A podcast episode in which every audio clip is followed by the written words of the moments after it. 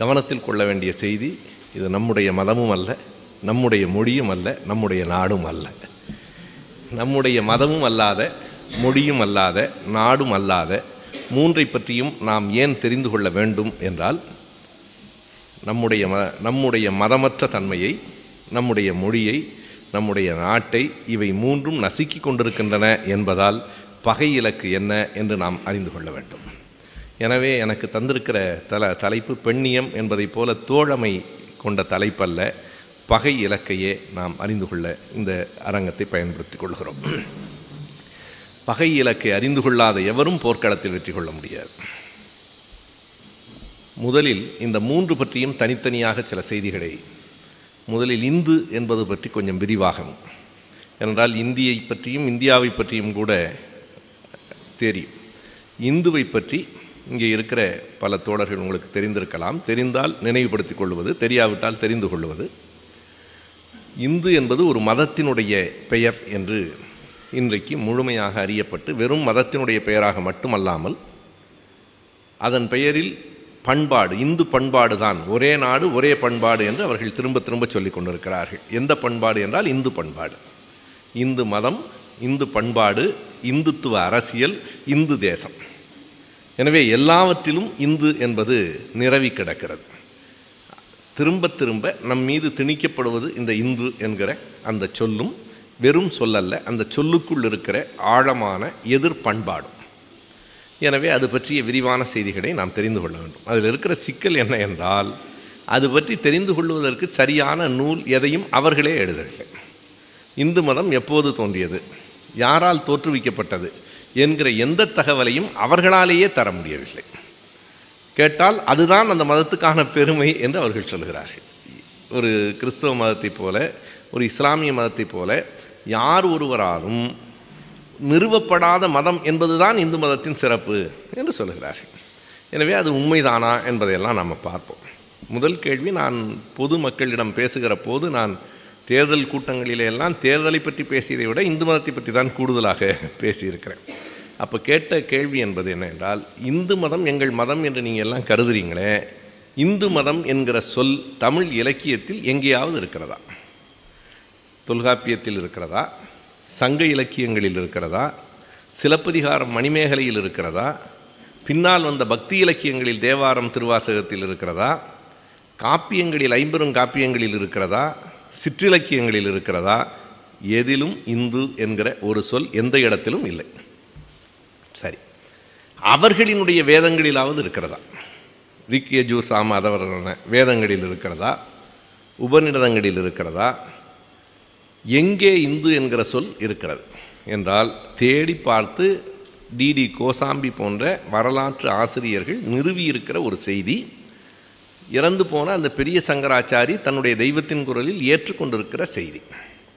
DD Kosambi தெளிவாக என்ன சொல்கிறார் என்றால், ஆயிரத்தி எழுநூற்றி தொண்ணூற்றி ஒன்பதாவது ஆண்டு, அதாவது பதினெட்டாம் நூற்றாண்டினுடைய இறுதி, எல்லா ஆண்டுகளையும் எல்லாத்தையும் குறிச்சிருக்கிறேன். முடிஞ்ச வரைக்கும் நம்ம என்ன அதை குறிப்பை வைத்து கொண்டு தடங்களாக இருக்குங்கனால நான் சொல்லிகிட்டே இருக்கிறேன், தேவைப்பட்ட ஆயிரத்தி எழுநூற்றி தொண்ணூற்றி ஒன்பதாவது ஆண்டு சர் வில்லியம் ஜோன்ஸ் என்பவர் சர் வில்லியம் ஜோன்ஸ் என்பவர் தொகுத்த இந்திய சட்டத்தினுடைய ஒரு சட்டத்துக்கு இந்து மத தொகுப்பு சட்டம் என்ற பெயர், ஹிந்துலா. அதுதான் முதன் முதலாக ஹிந்து என்கிற பெயர் வருது. அதிலேயும் இந்துவுக்கு என்ன விளக்கம் சொல்லப்படுகிறது என்றால், நம்ம இந்திய அரசமைப்பு சட்டத்திலேயே நேர் விளக்கம் எதுவும் இல்லை, எதிர்நிலை விளக்கம்தான் சொல்லப்படுகிறது. யாரெல்லாம் இந் இஸ்லாமியர்களிலேயோ, யாரெல்லாம் கிறிஸ்தவர்களிலேயோ, யாரெல்லாம் பார்சிகளிலேயோ, அவர்களெல்லாம் இந்துக்கள் என்பது போல ஒரு எதிர்மறை விளக்கம்தான் சொல்லப்படுகிறது. அப்படி எதிர்மறை விளக்கம் சொல்லப்பட்டதனாலே என்ன ஆயிற்று என்றால், அந்த யாரெல்லாம் இவர்கள் இல்லையோ என்று சொன்னதில் சீக்கியர்கள் இல்லை, சமணர்கள் இல்லை, பௌத்தர்கள் இல்லை, எனவே அவர்களும் இந்து சட்டத்தின் கீழ் தான் இன்றைக்கு வருகிறார்கள். பஞ்சாபில் எழுந்த போராட்டத்தினுடைய முதல் அடிப்படை நாங்கள் இந்துக்கள் இல்லை என்பது. ஆனால் இந்த சட்டம் என்ன சொல்கிறது? இந்து சட்டம் சீக்கியர்களையும் உள்ளே அடக்குகிறது. இஸ்லாமியர்கள், கிறிஸ்தவர்கள், பார்சிகள் தவிர மற்ற எல்லோரையும் அது இந்து என்கிற பெயருக்குள் அது அடக்குகிறது. அந்த ஆயிரத்தி எழுநூற்றி தொண்ணூற்றி ஒன்பதில் அவர் சொன்ன அந்த சர் வில்லியம் ஜோன்ஸ் முன்மொழிந்த அந்த பெயர் என்பதை கோசாம்பி சொல்லுவதோடு, சங்கராச்சாரியம் தெய்வத்தின் குரல் என்கிற அந்த முதல் பாகத்தின் இருநூற்றி அறுபத்தி ஆறாவது பக்கத்தில் அதை குறிப்பிடுகிறார். என்ன சொல்கிறார் என்றால், வெள்ளைக்காரன் நமக்கு இந்து என்று பெயர் வைத்தானோ நாம் பிழைத்தோமோ, இல்லையானால் சைவன் என்றும் வைணவன் என்றும் ஆளுக்கு ஒரு திசையில் பிய்த்து கொண்டு போயிருப்போம் என்று சங்கராச்சாரியை எழுதுகிறார். ராமகோபாலனும் நானும் குமுதத்தில் ஒரு நேர் எதிராக உரையாடுகிற போது இந்த செய்தியை நான் சொன்ன போது, அப்படிலாம் சங்கராச்சாரி சொல்லலையே நான் சொன்னார். நான் நல்ல வாய்ப்பாக அந்த புத்தகத்தை எடுத்துக்கிட்டு போயிருந்தேன். இதோ இருக்குது சொல்லியிருக்கிறார், படித்து பாருங்கன்னு கொடுத்தேன், பக்கத்தோடு கொடுத்தேன். படிச்சுட்டு அவர் என்ன சொன்னார்னா, இதை நான் விரிவாக படிக்கணும், இப்போவே சொல்ல முடியாதுன்னார். ஆக மீண்டும் விரிவாக இப்போ இது வரைக்கும் நீங்கள் படிக்கலையான்னு நான் மறுபடி கேட்டேன். அதை பற்றி அப்புறம் பேசுவோன்னார்.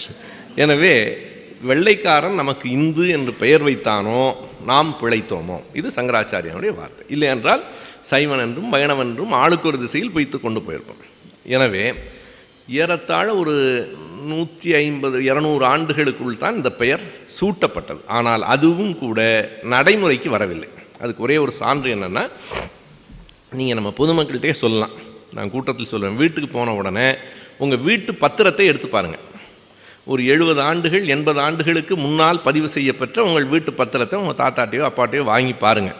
என்ன எழுதியிருக்கும் என்றால், லோகநாதன் சிவகுருநாதனின் மகன், வயது முப்பத்தி இரண்டு, சிவகோத்திரம் என்று இருக்கும், வைஷ்ணவ கோத்திரம் என்று இருக்குமே தவிர இந்து மதம் என்று இருக்காது. எப்போ எண்பது ஆண்டுகளுக்கு முன்னால் பதிந்த பத்திரத்தில் கூட கிடையாது, சிவகோத்திரம் தான் இருக்குது. பார்ப்பனர்களின் கோத்திரம் வேறு, அவர்கள் அவங்களுக்கு அந்த கோத்திரங்கள் எல்லாம் உண்டு. அதுதான் அந்த அக்னி கோத்திரம் என்று இன்றைக்கி நெருப்பு தான் அவர்களுக்கு அடிப்படை. ரிக்வேதத்தினுடைய முதல் பாட்டு ரிக் அக்னியைத்தான், நெருப்பைத்தான் பாராட்டி பேசுகிறது வேறு. எனவே சிவகோத்திரம் என்று தான் இருக்கும், இந்து என்று இருக்காது. ஆக இந்து என்கிற சொல்லை நாம் எங்கே தேடி அதை பற்றிய செய்திகளை தெரிந்து கொள்வது என்கிற கேள்வி எனக்கு வரும். இந்து மதத்தை பற்றி நான் பேசுவது என்றால் பெரிய சிக்கல் என்னவாக இருக்குதுன்னா, நம்ம ஆள் பூரா, நம்ம ஆள் என்றால் தமிழர்கள், இவன் என்ன கருதிக்கிறான், திரும்ப திரும்ப நம்மள்ட்ட ஒரு கேள்வி கேட்குறான், அதுக்கு நம்ம விடை சொல்லணும். அதை நான் என்னுடைய இதனுடைய உரையினுடைய இறுதி பகுதியில் சொல்லணும். நீங்கள் எங்களை இந்து மதத்தை பற்றி பேசுகிறீங்களே, இந்து மத கடவுளை பற்றி திட்டுறீங்களே, கிறிஸ்தவனை பற்றி பேசுகிறீங்களா, இஸ்லாமியனை பற்றி பேசுகிறீங்களான்னு கேட்குறேன். அதுக்கு விரிவான விடையை நான் பின்னால் சொல்கிறேன். நான் பலர்கிட்ட என்ன சொல்கிறேன்னா, நான் கிறிஸ்தவனை பற்றி பேசுகிறேன்னா இஸ்லாமியனை பற்றி பேசுகிறேனாங்கிறத பிறகு சொல்கிறேன். ஆனால் எங்கள் இந்து மதம்ன்றியே ஓமா இந்து மதமா அப்படிங்கிறதான் முதல் கேள்வி. இவனுடைய இந்து மதமே இல்லை, இவன் தன்னுடைய மதம் இந்து மதம் என்று கருதி அந்த மாயையை நாம் முதல்ல உடைச்சாகணும். எனவே இந்து மதத்துக்கு வேர்கள் எங்கே இருக்குது அப்படின்னு நம்ம தேடினா, வைதீக மதம் என்று ஒன்று இருக்குது, வேத மதம் என்று ஒன்று சொல்கிறோம். ஆனால் இந்து மதம் என்கிற பெயர் எங்கும் இல்லை. வைதீக மதம் இருக்குது, வேத மதம் இருக்குது, வேறு கிமுவிலேயே பல மதங்களின் பெயர்கள் நமக்கு கிடைக்குது. சாங்கியம், சார்வாகம், யோகம், பல மதங்களினுடைய பெயர்கள் இருக்குது. அதை பற்றியெல்லாம் சொல்கிறேன், மீமாம்சம் எல்லாம் இருக்குது. ஆனால் இந்து மதம் என்கிற பெயர் எங்கும் இல்லை. சரி, வேண்டாம், அவர்கள் சொல்லுவதையே நாம் எடுத்துக்கொள்ளும். அவர்கள் இப்போ ராகுல் சாங்கிருத்தியாயன் இந்து மத தத்துவியல், கடைசியாக நான் வந்து ஒரு ஏழு ஏழு எட்டு புத்தகங்களினுடைய பெயர்களையும் நான் கொடுத்துறேன். அந்த எதுவும் புதிதல்ல, அந்த புத்தகங்களிலிருந்து எடுத்தவைகளை தொகுத்து தான் நான் உங்களுக்கு சொல்லிகிட்டு இருக்கிறேன். எனவே அந்த புத்தகங்களெல்லாம் நீங்கள் விரிவாக படிப்பதற்கு உதவும். ராகுல் சாங்கிருத்தியாயனுடைய இந்து மத தத்துவியல் என்கிற புத்தகத்தில் அவர் சொல்லுகிற செய்தியும், இன்றைக்கும் ஞானகங்கையிலையும் அவர்களுடைய கோல் வாழ்க்கையுடைய புத்தகங்கள் எல்லாவற்றிலும் அவர்கள் சொல்லுவது அவங்க வார்த்தையிலேருந்தே இப்போ நான் வர்றேன். ஏன்னா நம்ம பார்வையில் நமக்கு தெரியல. ஐயா வந்து உன்னை தெளிவாக சொன்னார், இந்துங்கிறது எந்த அகராதிலையும் கிடைக்கல, ஒரே ஒரு பார்சி மொழியில் இருக்குது, அதில் திருடன்னு இருக்குது அப்படின்னு அவர் சொன்னார். அதை தவிர வேறு எங்கேயும் இல்லைன்னு சொன்னார். இப்போ அவர்கள் வார்த்தையிலேருந்தே நாம் எடுத்துக்கொள்வோம். இந்து மதம் என்பது அதனுடைய அடிப்படை சுருதியிலும் ஸ்மிருதியிலும் அடங்கி இருக்கிறது என்று சொல்கிறார்கள். சுருதி ஸ்மிருதி என்று சொல். சுருதினா வேற ஒன்றும் இல்லை, இசை மீட்டும் போது நாம் கேட்கணும் இல்லையா, சுருதி சேர்ந்துருச்சான்னு. சுருதி என்றால் கேட்கப்படுவது என்று பொருள், எழுதப்பட்டது அல்ல, வழி வழியாக கேட்கப்பட்டது. சுருதியும் ஸ்மிருதியும் இதில் தான் எங்கள் இந்து மத தத்துவங்கள் எல்லாம் அடங்கி இருக்குங்கிறான். எனவே அது இரண்டை பற்றியும் இப்போ இந்த வகுப்பில் நான் உங்களுக்கு விரிவாகவே சொல்ல போகிறேன். ஏன்னா எதிரியை பற்றிய செய்திகள் எல்லாவற்றையும் நாம் சரியாக தெரிந்து கொண்டாக வேண்டும். சுருதி என்பதை அவர்கள் என்னவெல்லாம் அதில் அடங்குகிறது என்றால், வேதங்கள், பிராமணங்கள், ஆரண்யங்கள், உபநிடதங்கள், இதுதான் அவர்களினுடைய சுருதி என்பது. ஸ்மிருதி என்பது புராண இதிகாசங்கள், சுருதியில் இருக்கிறது பொதுவாக வேத உபநிடதம் அவ்வளோதான். இடையில் எழுந்த பிரா பிரமாணங்கள் பிராமணங்கள் ஆர ஆரண்யங்கள் ஆரண்யம் என்றால் காடு, காட்டில் இருந்த ரிஷிகள் எழுதியது என்பதுதான் ஆரண்யம். இதைத்தான் அவர்கள் தங்களினுடைய சுருதிகள் என்று சொல்கிறார்கள். வேதங்கள் நமக்கு தெரியும், ரிக் யஜூர் சாம அதர்வன வேதங்கள். இந்த நான்கு வேதங்களிலும் எந்த வேதத்திலும் எந்த விதமான தத்துவமும் பேசப்படவில்லை. அது ரொம்ப முக்கியமான, இன்றைக்கு இருக்கிற எந்த கடவுளும் அதில் இல்லை. பிள்ளையார் பிள்ளையாரெலாம் ஒன்றும் கிடையாது. நீங்கள் ராமகோபாலெலாம் யார் வேணாலும் கேளுங்க, உங்களுடைய எந்த வேதத்தில் பிள்ளையாரை பற்றி சொல்லி கேளுங்க. அதில் சொல்லப்பட்டிருக்கிற கடவுளெல்லாம் இந்திரன், சோமன், அக்னி, வாயு, சூரியன், சந்திரன் எல்லாம் கடவுள் என்று சொல்லப்பட்டிருக்கிறதே தவிர எந்த இடத்துலையும் பிள்ளையாரை காணும், சிவபெருமானை காணும். அதாவது இந் ஒரு செய்தியை முதல்ல நான் சொல்லிடுறேன், இந்து மதம் என்பது பார்ப்பனியம் தான், வேற ஒன்றும். இதனுடைய அடிப்படையே உள்வாங்கி செரித்து கொள்ளுதல், எதுவாக மற்றவைகளையும் உள்வாங்கி செரித்து கொள்ளுதல், தானும் காலத்துக்கேற்ப தன் வடிவத்தை மாற்றிக்கொண்டே இருத்தல். இதில் தான் அவன் அதனுடைய உயிர் வாழ்தல் எங்கே இருக்குன்னா ரெண்டு விஷயத்தில் இருக்குது. பௌத்தத்தையும் தன்னுடையதாக உள்வாங்கி செரிச்சுக்கிறது, சமணத்தையும் செரித்து கொள்ளுதல், அதுவும் இந்து மதம் தாங்கிறது. கடவுள் உண்டுனாலும் இந்து மதம், இல்லைனாலும் இந்து மதம். உள்வாங்கி செரித்தல், கால மாற்றங்களுக்கு ஏற்ப தன் வடிவங்களை மாற்றிக்கொண்டே இருத்தல். நேற்றைக்கு ஒரு நீதி சொல்லுவான், இன்றைக்கி ஒரு நீதி சொல்லுவான், வடிவங்களை மாற்றிக்கொண்டே இருப்பது. இந்த சர்வைவல்னு சொல்கிறோம் பாருங்கள், அதில் ரொம்ப கவனமாக இருக்கும். அப்போது இந்த வேதங்களில் ரிக் யஜூர் சாம அதர்வண வேதங்களில் எந்த ஒரு இன்றைக்கு இருக்கிற கடவுளின் பெயரும் சொல்லப்படவில்லை. சரி, அதில் என்ன சொல்லப்பட்டிருக்கு? எல்லாம் துதி பாடல்கள். துதி என்றால் வேண்டுதல் பாடல்கள், இறைஞ்சுகிற பாடல்கள். என்ன இறைஞ்சுகிறதல்? தாசியுக்களை அழித்து எங்கள் வாழ்க்கையை வளப்படுத்து. தாசியு என்கிற சொல் தொடர்ந்து, தாசியு என்பதை தாசர்கள், அடிமைகள் என்று பொருள். நம்மைத்தான் சொல்கிறார். அதாவது அவன் உள்ள நுழைந்தது கிறிஸ்துவுக்கு முன்னால், நூற்றாண்டுகளுக்கு முன்னால் உள்ள நுழைந்தது. எந்த பகுதியில் அவர்கள் பரவினார்கள் என்றால் கங்கை நதியின் மேற்கு புறத்திலிருந்து யமுனை நதி வரையில், அந்த ஆற்றங்கரை ஓரமாக அவர்கள் பரவினார். அங்கே ஏராளமான பூர்வீக குடிகள் இருந்தார்கள். இப்போ த நாவலம் தீவு என்று தான் இந்தியாவுக்கே ஒரு கட்டத்தில் பெயர். தமிழ் மக்கள், தமிழ் மரபு இந்தியா முழுவதும் பரவி கிடந்த செய்திகள் இருக்குது. இன்றைக்கும் பாலகிருஷ்ணன் என்கிற ஒரு ஐஏஎஸ் அதிகாரி அசாமில் வேலை பார்த்துட்டு வந்தபோது அவர் சொன்ன தகவல் நமக்கு ரொம்ப வியப்பாக இருந்தது. அசாமில் தொடர்ச்சியாக ஒரு ஐந்து ஊர்களின் பெயர்களை அவர் படித்து காட்டினார். அந்த ஐந்து ஊர்களின் பெயரும் அதே வரிசையில் தமிழ்நாட்டில் இருக்குது. கம்பம், தேனி, போடி என்று அப்படியே இருக்குது. ஐந்து ஊர்களை படித்தார். இந்த ஐந்து ஊர்களும் இங்கே அடுத்தடுத்து இருக்க மாதிரியே அங்கேயும் அடுத்தடுத்து இருக்குது. எப்படி நிகழ்ந்தது என்பதெல்லாம் ஒரு மொழியியல், ஒரு இன மரபு இன ஆய்வுகளுக்கு, ஆந்த்ரோபாலஜிக்கு, மானுடவியல் ஆய்வுக்கு உரியது. தமிழ் மக்கள் இந்தியா முழுவதும் பரவியிருந்த செய்தி. நாவலந்தீவு என்பது பழம்பெயர். அப்போது ஆதி பழங்குடிகள் அந்த பகுதியிலும் ஏராளமாக இருந்தார்கள். இவன் உள்ள வந்தான். உள்ள வந்தவன் அவர்களை அழித்து, இந்த பூர்வகுடி மக்களை அழித்து, இதுதான் உலகம் வரலாறு முழுவதும். அதுதான் நான் நாகர்கோயில் மாநாட்டில் அதை விரிவாகவே பேசினேன். கொலம்பஸ் அமெரிக்காவை கண்டுபிடித்தான் என்பது எவ்வளவு பெரிய பொய்யான செய்தி. அதை நான் கனடா போயிருந்தபோது அந்த செவ்விந்திய தலைவர்களை பார்த்தபோது அவங்க ரொம்ப வருத்தப்பட்டு சொன்ன செய்தி, இப்படி ஒரு பொய்யான வரலாற்றை இன்னமும் உலகமெல்லாம் சொல்லிகிட்டு இருக்கிறீங்களே, அதற்கு முன்னால் அமெரிக்காவே இல்லாதது மாதிரி. கடல்லேருந்து இவன் கண்டுபிடிச்சான், அமெரிக்காவுக்கு வந்தான்னு சொல்லுங்கன்னு வந்து அந்த மக்களை எல்லாம் அழித்து, அந்த இனத்தையே அழித்து படுகொலை செய்த வரலாறு தானே. அதை கொலம்பஸ் தன்னுடைய நாட்குறிப்பில் எழுதுகிற போது எப்படி எழுதுகிறான்னா, கியூபாவில் கால் வைத்த போது என்ன நிகழ்ந்ததுன்னு எழுதுகிறான். கொன்று போட்ட பிணங்களை கொத்தி தின்னுவதற்கு வந்த ஆயிரக்கணக்கான கழுகுகள் பகலை இரவாக்கினான்னு எழுதுகிறான். பெரிய கவிதை மாதிரி எழுதுகிறான். இவ்வளவு கொடூரமான செய்தியை இவர்கள் கொன்று போட்ட பிணங்களை கொத்தி தின்னுவதற்காக வந்த கழுகுகள் அப்படியே வானத்தையே மறைத்து பகலையே இரவாக்கி விட்டதுன்னா, இப்படி ஒரு இனத்தையே அழித்தது. எங்கே போகிறார்களோ அங்கே போய் அந்த இருக்கிற இனத்தை அழிப்பதென்று அப்படி இவர்கள் இந்த தாசியுக்களை அழிப்பதற்கு இந்திரனிடமும் சோமனிடமும் அக்னியிடமும் வாயுவிடமும் வேண்டி கேட்டுக்கொண்ட பாடல்கள் தான் இந்த நாள். அதில் தாந்திரீக பாடல்கள் இருக்குது, வழிபாட்டு முறை எப்படி செய்யணும்னு சொல்கிறது இருக்குது. இவ்வளவுதான் வேறுபாடே தவிர ரிக் யஜூர் சாம அதர்வண வேதங்களில் எந்த இந்து மத தத்துவமும் சொல்லப்படலை. இப்போ நீங்கள் கேட்டிங்கன்னா, ஏ கிறிஸ்தவர்களுக்கு பைபிள், இஸ்லாமியர்களுக்கு குரான், இந்துக்களுக்கு என்னென்னா கீதைன்றான். கீதை பற்றி பார்ப்போம், கீதைக்கும் உனக்கு என்ன தொடர்பு இருக்குது, எப்படி அது இவனுடைய தத்துவ நூலாகவும் பார்ப்போம். தொடக்க தத்துவம் வேதம் தானே. என் இன்றைக்கும் மக்கள் என்ன பேச்சு வழக்கில் கூட சொல்கிறாங்கன்னா, என்ன அதெல்லாம் ரொம்ப பெரிய வேதமா, அவ்வளோ புனிதமானது அப்படிங்கிறான். வேதமே ஒன்றும் புனிதமானதல்ல, புனிதம் என்றே உலகில் ஒன்றும் இல்லை. அதான் நம்ம ரொம்ப அடிப்படையாக இந்து மதத்தினுடைய சாராம்சத்தை நாம் எதிர்க்க வேண்டுமென்றால் உலகில் புனிதம் என்றும் புனிதமற்றதென்றும் ஒன்றும் இல்லை என்கிற ஒரு கருத்தாக்கத்தை நாம் முதலில் பெறுவது. அவன் சொல்லுவது வந்து இது ரொம்ப புனிதமானது என்கிறான். அந்த நான்கிலும் எந்த விதமான தத்துவங்களும் இல்லை. சரி, அடுத்ததாக பிராமணங்கள் ஆரண்யங்கள் என்கிற இரண்டு ஏறத்தாழ அவை ஒரு இலக்கியம் போலவே ஆக்கப்பட்டிருக்கின்றன. இதில் எந்த விஷயத்தையும் வேதமோ பிராமணமோ ஆரண்யம் எதையும் நானும் படித்ததில்லை. எல்லாம் அவர்களுடைய சமஸ்கிருத மொழியில் இருக்குது. அது பற்றிய விமர்சனங்களைத்தான் நாம் படிச்சிருக்கோம். ராகுலுடைய புத்தகம், பேராசிரியர் முத்துமோகன் எழுதியிருக்கிற அந்த கலாச்சார வேதாந்தத்தின் கலாச்சார அரசியல் ரொம்ப மிக நல்ல புத்தகம். அப்படி புத்தகங்களில் என்ன செய்திகள் தான் சொல்கிறோம். அதில் ஆரண்யம் என்றால் காடு, காட்டில் இருந்த முனிவர்கள் ரிஷிகள் அவர்கள் அனுபவங்களை எல்லாம் எழுதியது. இந்த இரண்டுக்கும் அவங்களே பெரிய முக்கியத்துவம் கொடுக்கலை. எதற்கு அவர்கள் பெரிய முக்கியத்துவம் கொடுக்கிறார்கள்? இந்துக்கள் வந்து பெரிய தங்களின் தத்துவம் என்று எதை சொல்கிறார்கள் என்றால் உபநிடதங்களைத்தான் சொல்கிறார்கள். இவற்றிற்கு பின்னால் எழுந்தது உபநிடதம். வேதங்கள், பிராமணங்கள், ஆரண்யங்களுக்கு பின்னால் எழுந்தவை உபநிடதங்கள்.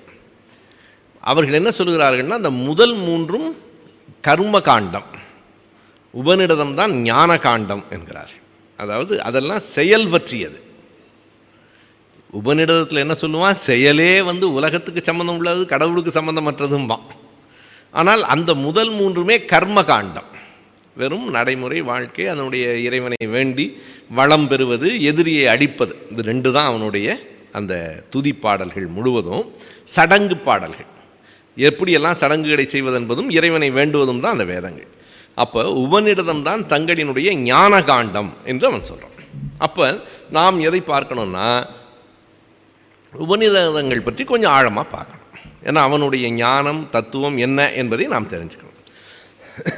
உபநிடதங்கள் மூன்று காலகட்டங்களில் எழுந்தவை. ராகுல் சாங்கிருத்தியாயன் அதை எப்படி பிரிக்கிறார்னா முதல் காலகட்ட உபநிடதம், இரண்டாவது காலகட்டம், மூன்றாவது காலகட்டம்னு பிரிக்கிறார். மூன்று காலகட்டம் என்று பிரிக்கப்படுவதற்கு வெறும் கால வேறுபாடு மட்டும் காரணம் இல்லை.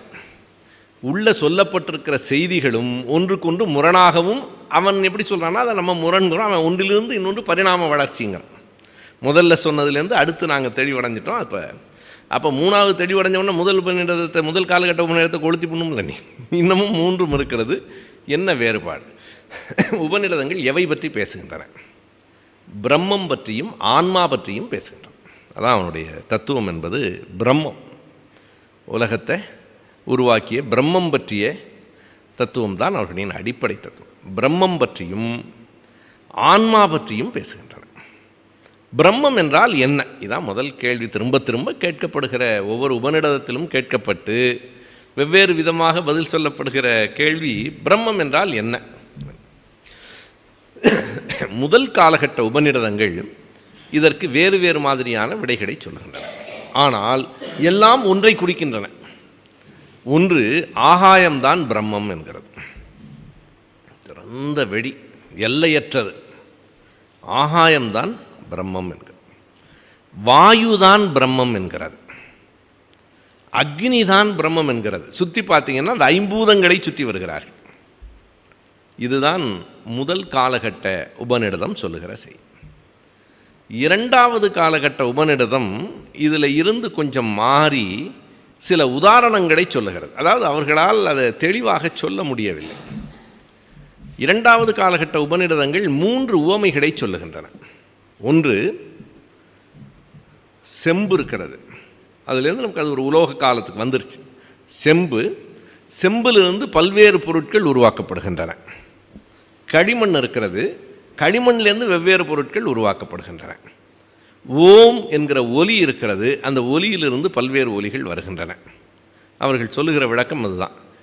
செம் பிரம்மம் என்பது மூலப்பொருளாகிய செம்பு மாதிரி. இந்த உலகத்தின் உயிர்கள் பொருட்கள் அனைத்தும் அந்த செம்பிலிருந்து செய்யப்பட்ட வெவ்வேறு விதமான பொருட்களைப் போல.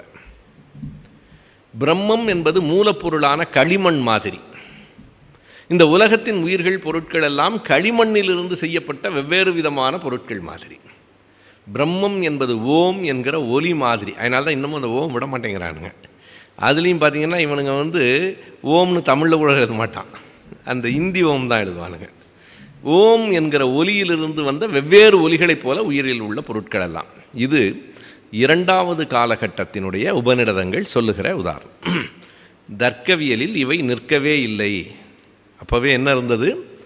சாங்கியம், யோகம், சார்வாகம், ஆசீவகம் என்கிற நான்கு மதங்கள் இருந்ததற்கான சான்று எப்படி கிடைக்குதுன்னா, மூன்றாவது கால உபநிடதங்கள் இந்த நான்கையும் மறுக்கின்றன. எங்களுடைய உபநிடதம் சொன்ன விஷயத்தை சா சார்வாகம் இப்படி மறுக்குது, அது சரியில்லை அப்படின்னு மூணாவது சார். எனவே ரொம்ப கவனமாக, நான் சிறையில், பெங்களூர் சிறையில் இருக்கிற தோழர் நெடுஞ்செழியன் அவர்களை பார்த்தபோது அவர் சொன்னார், ஆசீவகம் பற்றிய ஆய்வை நாம் நிறைய செய்தால் இன்னும் ஏராளமான செய்திகள் நமக்கு கிடைக்கும். நான் அதைத்தான் செய்து கொண்டிருக்கிறேன். சிறையில் என்னால் போதுமான அளவுக்கு புத்தகங்கள் கிடைக்கல, வெளியில் வந்த உடனே அதை தொடர வேண்டும் என்று சொன்னார். ஆசீவகம் பற்றிய செய்திகளை அவர் என்ன சொல்கிறார், பல ஆசீவகத்துக்கு சொந்தமான கருத்துக்கள் எல்லாம் சமணத்துக்கு சொந்தமானவை என்று நம்மால் புரள உணரப்பட்டிருக்கின்றன. அது பற்றிய ஒரு ஆழமான ஆய்வு தேவைப்படுகிறது அப்படின்லாம் அவர் சொன்னார். பொதுவாக நான்கு மதங்களை அந்த மூன்றாம் காலகட்ட உபநிடதங்கள் மறுக்கின்றன. அதை மீண்டும் சொல்கிறேன். ஒன்று சாங்கியம், யோகம், சார்வாகம், ஆசீவகம். இந்த யோகம் என்பதெல்லாம் அவர்களினுடைய கலை அல்ல. அந்த யோகம் என்கிற மதத்தின் சாரமாக என்ன சொல்கிறான், உடலில் உள்ள ஆற்றலை எல்லாம் திரட்டி ஒருங்கிணைத்து ஒருங்கு குவித்து உடல் உள்ள ஆற்றலை மேம்படுத்துவது என்பது போல ஒரு செய்திகளில் தான் அது வருது.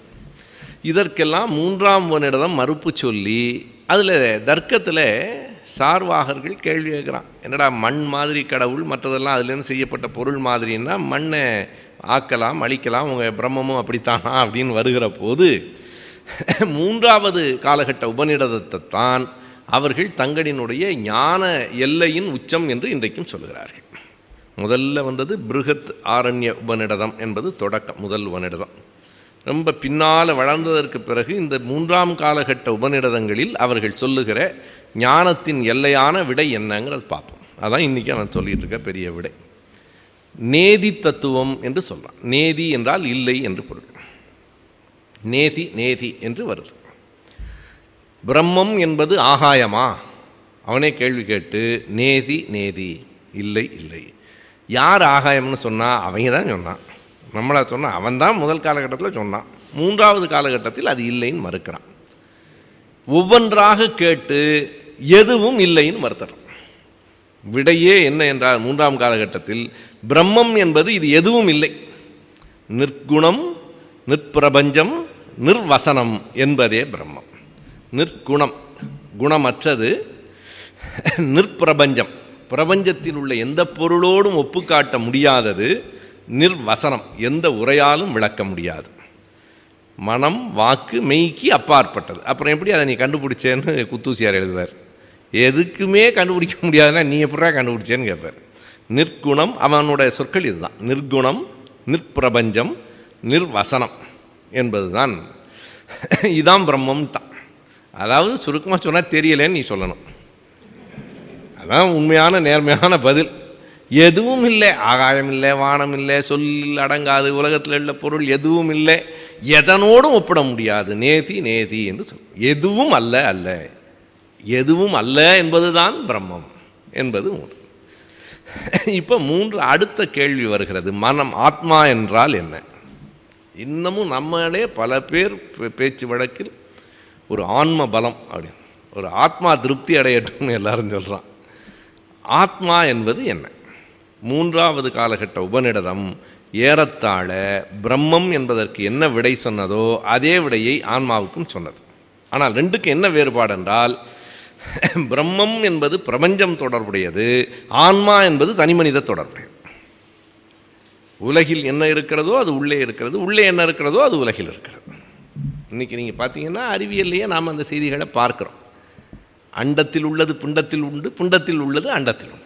இரும்பு சுண்ணாம்பு தண்ணீர் எல்லாம் உடம்பிலும் இருக்கிறது, உலகத்திலும் இருக்குது. சின்ன அது ஐம்பூதம், இது ஐம்பொறி. எல்லாம் தொல்காப்பியத்தில் ரொம்ப அறிவியல் பூர்வமாக சொல்லியிருக்கிறார்கள். அதுக்காக தொல்காப்பியத்தில் இந்த உலகம் என்றால் என்னன்னு ஒரு கேள்விக்கு ரொம்ப விஞ்ஞானபூர்வமாக தொல்காப்பியத்தில் நாம் ஏற்க முடியாத கருத்துக்கள்லாம் இருக்குது. ஓதலும் தூதும் உயர்ந்தோர் மேனன்னு அப்போ சொல்லிட்டாங்க. அதில் இடைச்செருகல்கள் இருக்குது, எல்லா செய்திகளும் இருக்குன்னு வைங்க. ஆனால் உலகத்தை பற்றிய பார்வை ரொம்ப இந்த ஐம்பூதங்களையும் சொல்கிறார்.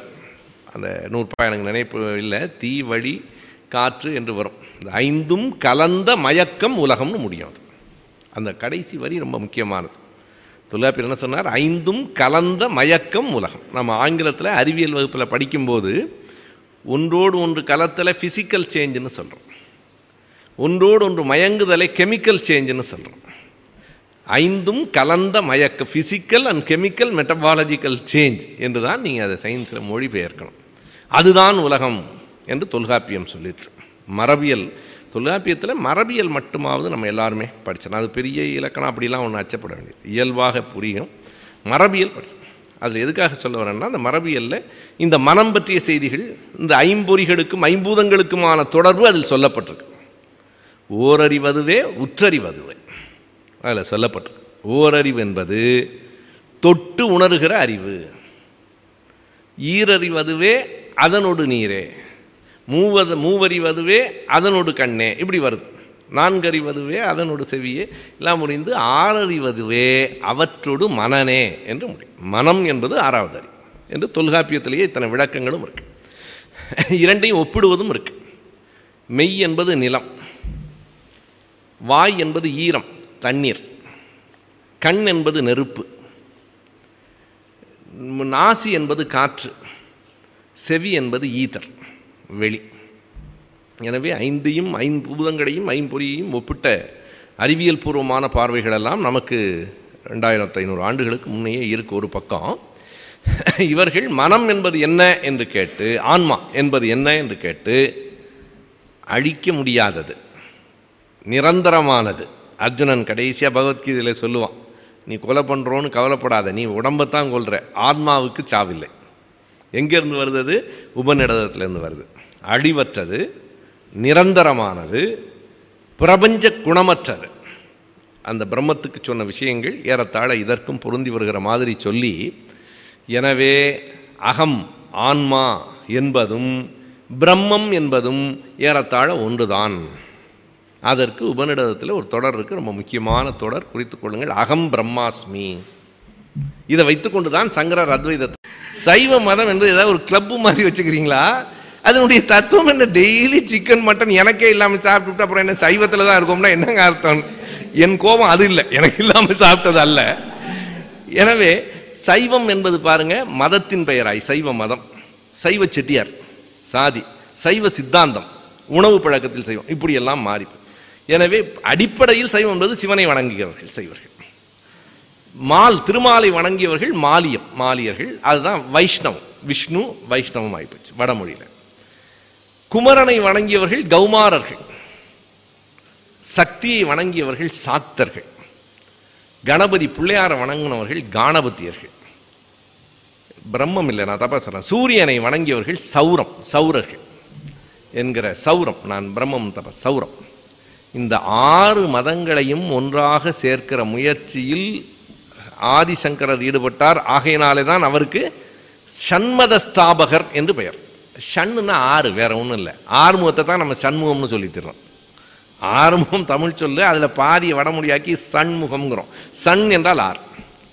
சண்மத ஸ்தாபகர் என்று அவருக்கு பெயர். அப்படி ஒரு முயற்சி அவர் தொடங்கி அது நடைமுறையில் கொஞ்சம் அற சட்டபூர்வமாக வந்ததற்கு பதினெட்டாம் நூற்றாண்டு ஆகிப்போச்சு. பதினெட்டாம் நூற்றாண்டில் வெள்ளைக்காரர்கள் பண்ண வேலை, இந்த மூணு வெள்ளைக்காரன் வந்து இந்த இந்து மதத்தை சமஸ்கிருதத்தை தூக்கி பிடிச்சான். அதை தான் அவனுங்க ரொம்ப விடாமல் பற்றி கொண்டிருக்கிறார்கள். ஒருத்தன் வந்து சர் வில்லியம்ஸ் ஜோன்ஸ், இன்னொன்று மாக்ஸ் முல்லர், மூணாவது ஹூம்போர்டுன்னு நினைக்கிறேன், நான் பார்த்து சொல்கிறேன். மூணு பேர்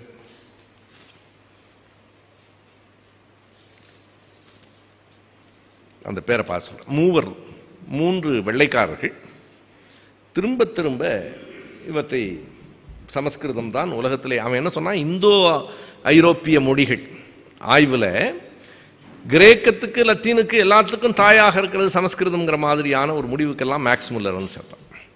அதை தான் அவர்கள் உலகம் முழுவதும் எடுத்துக்கொண்டு போய் இன்றைக்கி பாருங்கள் எங்களுக்கு அவ்வளோ தூரம் அந்த இடத்துல எல்லாம் இருக்கிறது என்று சொல்லி கொண்டிருக்கிறார்கள். எனவே அப்படி இவர்கள் சமஸ்கிருதத்தையும் இந்து மதத்தையும் உயர்த்தி பிடித்த போது பிறகு தியாசபிக்கல் சொசைட்டி, பிரம்மஞான சபை, அந்த பிரம்மஞான சபையில் அந்த அம்மையாருடைய பெயர் இருக்கிறது. அதாவது அந்த மூன்று பேர் William Jones, Humboldt Humboldt marks Muller. பிறகு ஆயிரத்தி எண்ணூற்றி எழுபத்தி ஐந்தில் நிறுவப்பட்ட பிரம்ம ஞான சபை, தியாசபிக்கல் சொசைட்டி. அதில் குறிப்பிடத்தக்கவர்களாக பிளாவிட்ஸ்கி, அன்னி பெசன்ட் அம்மையார், பின்னால் வந்தது Annie Besant. Home rule movement எல்லாம் அங்கேருந்து வருது. அந்த ஹோம் ரூல் மூமெண்ட் எல்லாம் மறுபடியும் பார்ப்பனியத்தை உயர்த்தி பிடிக்கிறது. நீங்கள் வெறும் இந்திய அரசியல், தமிழக அரசியல் மட்டுமல்ல, அதற்குள் இந்த ஆரிய திராவிட யுத்தம் தான். அதுக்காக தான் முதல் வரி அப்படி தொடங்கினேன். ஆரிய திராவிட யுத்தம் தான் வெவ்வேறு வடிவங்களில் நடந்து கொண்டே இருக்கிறது. அதனாலே அப்படி இந்த இவர் தொடங்கி வைத்த அந்த முயற்சி ஏறத்தாழ பத்தொன்பதாம் நூற்றாண்டின் இறுதியில் வந்து சேர்ந்தது. இதற்கு இடையில் அவர்கள் என்ன பண்ணாங்க, பௌத்தத்தை எல்லாம் உள்வாங்கி செரிக்கிற முயற்சி தொடர்ந்து நடந்து கொண்டே இருந்தது. நாகார்ஜுனன் என்கிற பார்ப்பனன் உள்ளே போனதுக்கப்புறம் பௌத்த மதம் ஹீனயானம் மகாயானம் என்று இரண்டாய் பிரிந்தது. பெரிய வழி, சிறு வழி, மகாயானம் ஹீனயானம் என்று பிரிந்தது. புத்த ஜாதக கதைகள் பூரா பார்த்தீங்கன்னா புத்தர் அவதாரம் எடுப்பார். கடவுளே இல்லை என்று சொன்னால் புத்தரை கடவுளாக்குறது. புத்தர் அவதாரம், அவதாரம் என்பதே வைஷ்ணவ மதத்துக்கு உள்ளது. சைவ மதத்தில் கூட அவதாரம் கிடையாது. அவதாரம்னா இறங்கி வருதல்னு பொருள். ராமர் இறங்கி வந்து அவதாரம் எடுத்து வருவார். சிவபெருமான் அப்படி இல்லை, திடீர்னு திருவிளையாடல சட்டுன்னு விறகு விற்கிறவனா வருவார், சட்டுன்னு காணாமல் போயிடுவார். அவதாரம் அல்ல, தோன்றி மறைதல். அங்கே இங்கே புத்த ஜாதக கதைகளில் அவதாரம் வருகிறது. பௌத்த மதத்தில் பெண் கடவுள்கள் வந்து சேர்கின்றன. பௌத்தத்தினுடைய அடிப்படை கொள்கையே அனாத்மவாதம். ஆத்மா என்பது இல்லை, ஆத்மாவை மறுத்தவர் புத்தர். அதிலேயே ஆத்மா போன்ற விஷயங்களை எல்லாம் உள்ளே கொண்டு போய் செருகியது போன்ற செய்திகளை எல்லாம் இந்த இந்து மதம் செய்தது. இப்போ இதுதான் அவர்கள் சொல்லுகிற இந்து மதம்.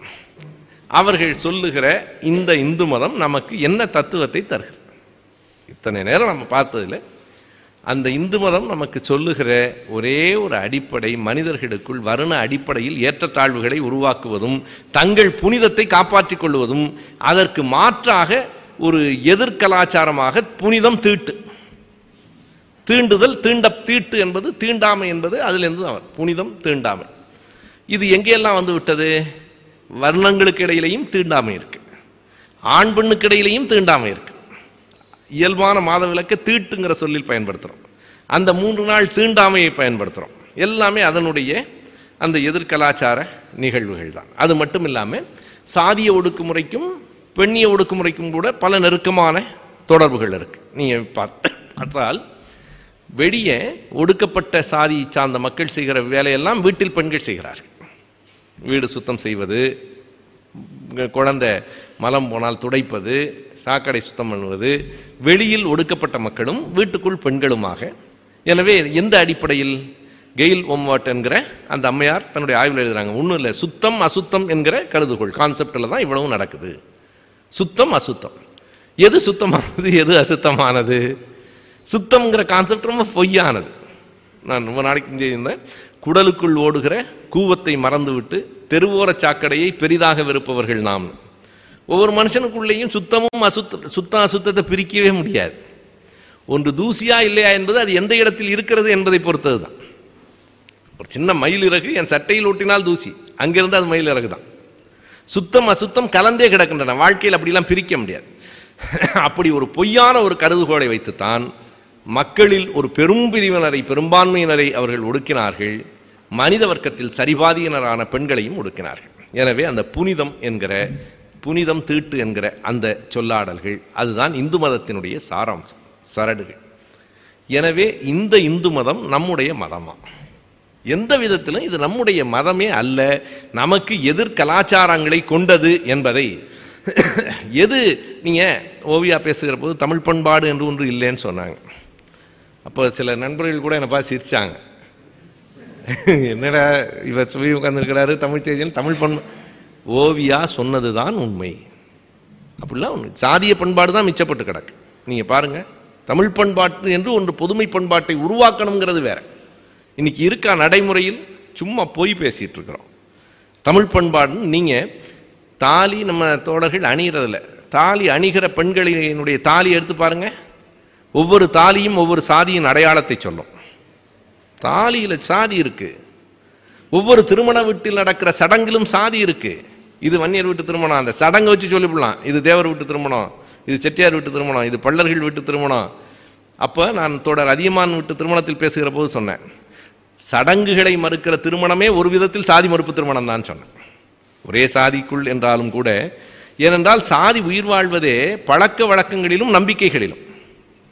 இங்கே தமிழனுக்குன்னு ஒரு பொது பண்பாடு பழக்க வழக்கம் இருக்கா? ஒவ்வொரு சாதிக்கும் ஒரு பண்பாடு இருக்கு. எனவே சாதி பண்பாடு தான் இருக்கிறதே தவிர தமிழ் சுயமரியாதை திருமணம் என்பது பொதுமை பண்பாடு. எந்த வீட்டிலையும் நடத்தலாம்ல, எந்த ஜாதிக்காரனும் நடத்தலாம்ல. எனவே அதைத்தான் நான் தமிழ் பண்பாடுன்னு சொன்னேன். சுயமரியாதை திருமணத்தை முன்னெடுங்க தமிழ் தேசியம் பேசுகிறவர்கள் எல்லாம். ஏன் ஏன்னா நான் ஒரு இடத்துல நேரையே சொல்லிட்டேன். ஒரு திருமணத்துக்கு எங்கள் வீட்டில் எங்கள் அமைப்பு தோடர் திருமணத்துக்கு போகிற போது தமிழ் திருமணம் என்று நம்ம ஐயா அவர் சத்தியவேல் முருகனார் நடத்தினார். ஒரு ஆழ்ந்த புலமை அகந்த அறிவு எல்லாம் உடையவர், பார்ப்பனிய எதிர்ப்பு உடையவர், எல்லாம் உண்மைதான். ஆனால் அந்த திருமணம் எப்படி நடந்ததுனால், இங்கே சிவபெருமான் எழுந்தருளி இருக்கிறாருங்கிறார். அந்த மாதிரி முறைகள் எல்லாம், அதாவது ஒரு இடத்துல ஐயா சொல்லுவார், பார்ப்பானுக்கு பதிலாக நம்ம ஆடு, வடமொழிக்கு பதிலாக நம்ம மொழி, மற்ற சடங்கள்லாம் அதான்னா அது என்னடா இப்போ சுயமரியாதை திருமணம்னு கேட்பாச்சு. எல்லா சடங்கும் இருக்குது. பாத அபிஷேகத்துலேருந்து தாய் தந்தையருக்கு பால் ஊற்றி பாதத்தில் அபிஷேகம் பண்ணுறது எல்லாம் இருக்குது.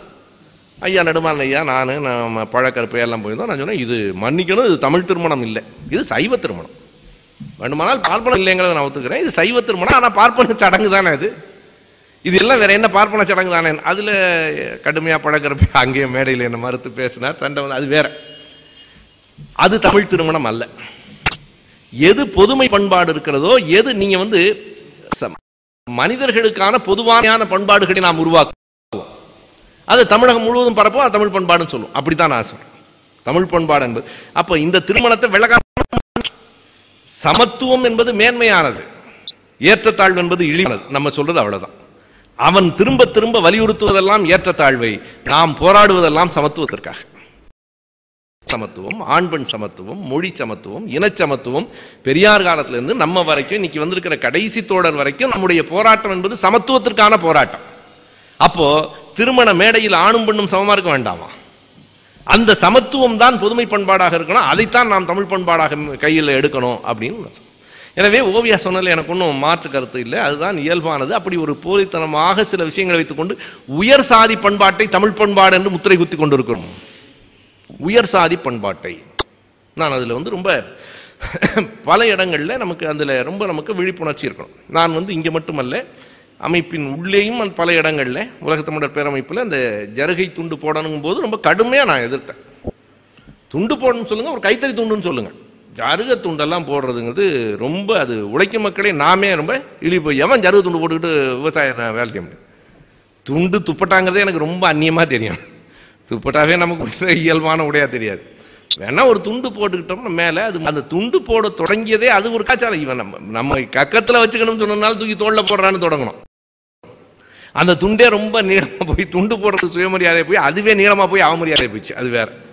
நம்ம ஆளுங்க இவன் தெரு கூட்டிகிட்டே இவன் நடந்து பொருளாகி, இதை பார்த்து பார்த்தீங்களா இதுதான் திராவிட கலாச்சாரம்னு எதிரிகள் சொல்லி, இவன் பண்ண தப்பையெல்லாம், திராவிட கட்சி தலைவர்கள் பண்ண தப்பையெல்லாம் திராவிட இயக்கத்தின் தப்பாக பார்ப்பனர்கள் ரொம்ப கவனமாக ஒரு இன்னைக்கு நேரத்தில் இல்லை, முப்பது வருஷம் முப்பத்தஞ்சு வருஷமாக விமர்சனம் பண்ணுறான்.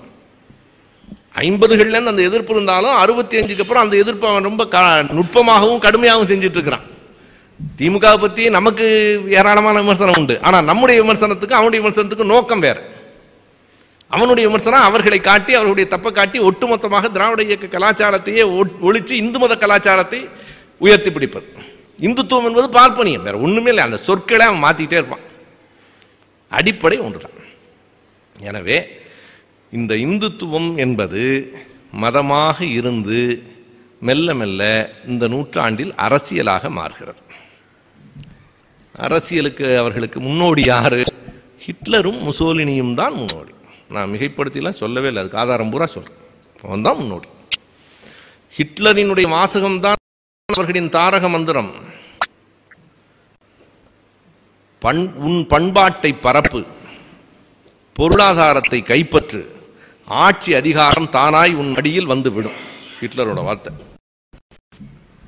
பொருளாதாரத்தை கைப்பற்று, உன் பண்பாட்டை பரப்பு, ஆட்சி அதிகாரம் தானாய் உன் மடியில் வந்துவிடும். அவன் என்ன பண்ணான்? பொருளாதார ஆர்வாரிகள் ஏராளமாக கைப்பற்றிட்டான்.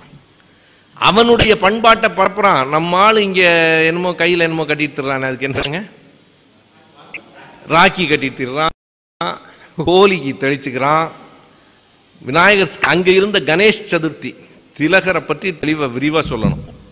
இத்த இந்துத்துவாவின் தந்தை கோல்வால்கர் அல்ல, வீர சாவர்கர் அல்ல, தந்தைக்கெல்லாம் தாத்தா வந்து திலகர் தான். தாத்தா திலகர் தான், திலகர் தான் தொடக்கம். திலகர் தான் மும்பையில, அன்றைய பம்பாயில மொஹரம் என்பது ரொம்ப விரிவாக எல்லா மக்களும் கலந்து கொண்ட நிகழ்வாக இருந்தது. அதற்கு மாற்றாகத்தான் அவர் கணேஷ் சதுர்த்தி என்கிற ஒன்றை அறிவிக்கிறார். அது அவருடைய விஷயங்கள்லேயே இருக்கு, திலகத்தே இருக்கு. திலகரை நாம் நிறைய படித்தே ஆகணும். ஏன்னா அவன் தான் அந்த ஆர்எஸ்எஸ் தாத்தான்னு நான் என்னமும் சொல்லிட்டேன். சாபேக்கர் சகோதரர்கள் சாகும்போது தங்கள் கையில் பகவத்கீதை வைத்திருந்தார்கள்.